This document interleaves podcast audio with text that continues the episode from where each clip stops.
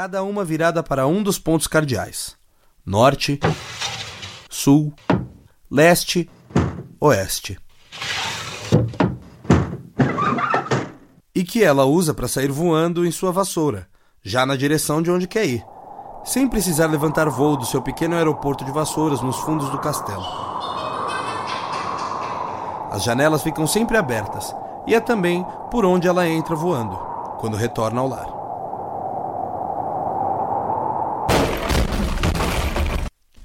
Há ainda uma outra janela, solitária, que fica no extremo da torre mais alta. Por ser a mais elevada, proporciona uma boa vista de todo o entorno do castelo, incluindo as aldeias mais próximas, as plantações, pastos e até uma floresta que cerca a região. Todos os dias, à noitinha, a bruxa é vista saindo por uma dessas janelas, montada em sua vassoura. Geralmente, passa a noite fora, em alguma das aldeias próximas. Pândega, ao norte, Gandaia, ao sul, Vadiice, a leste, e Esbórnia, a oeste.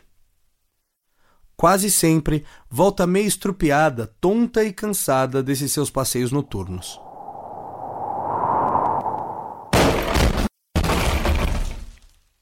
Não se sabe ao certo o que ela faz toda a noite, mas acredita-se que ela saia para encontros secretos com outras bruxas, onde trocam experiências e receitas de novas poções maléficas.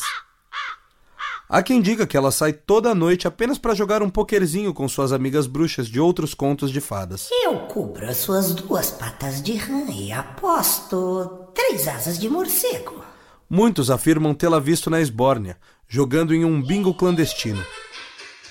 Outros juram que ela vive mesmo na gandaia, enchendo a cara com uma poção nada mágica.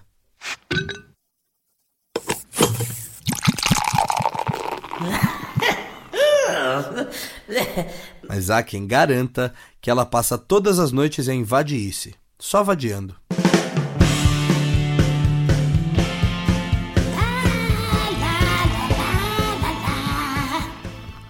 Vai saber.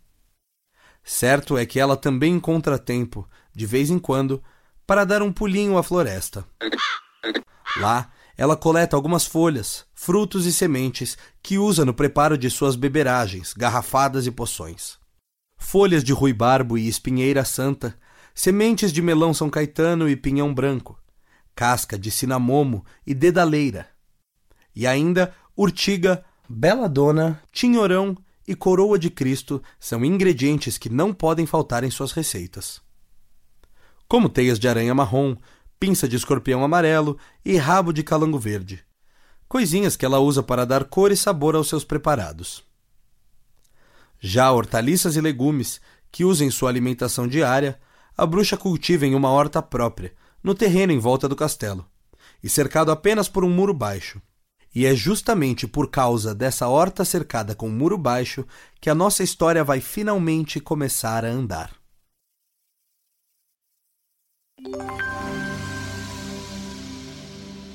Capítulo 2 Vizinhos Pegado ao castelo, vivia um casal, em uma casinha modesta, mas confortável. O homem era operário da construção civil e a esposa, uma prendada dona de casa que fazia doces e quitutes por encomenda ou para vender nas feiras das aldeias próximas. Para a bruxa, os vizinhos sempre foram um estorvo, um obstáculo às suas pretensões de demolir a casa e fazer ali um puxadinho, ampliando a área do castelo. E ela fez de tudo para tirá-los de lá. Sai, sai! Sai daqui! Entretanto, como o casal já ocupava o terreno há muitos anos, a justiça deu ganho de causa ao casal, numa ação que a bruxa moveu contra eles para expulsá-los do local. Está decidido! Sendo uma bruxa, por que ela não lançou um feitiço contra os vizinhos e os expulsou de lá então? O leitor ou leitora deve estar se perguntando. É simples. Poderes de bruxa não funcionam contra quem tem uma sentença favorável dada por um juiz. Assim, a bruxa não poderia fazer nada contra o casal. Pelo menos até que algum fato novo acontecesse e mudasse esse cenário. E eis que surgiu, enfim, uma novidade.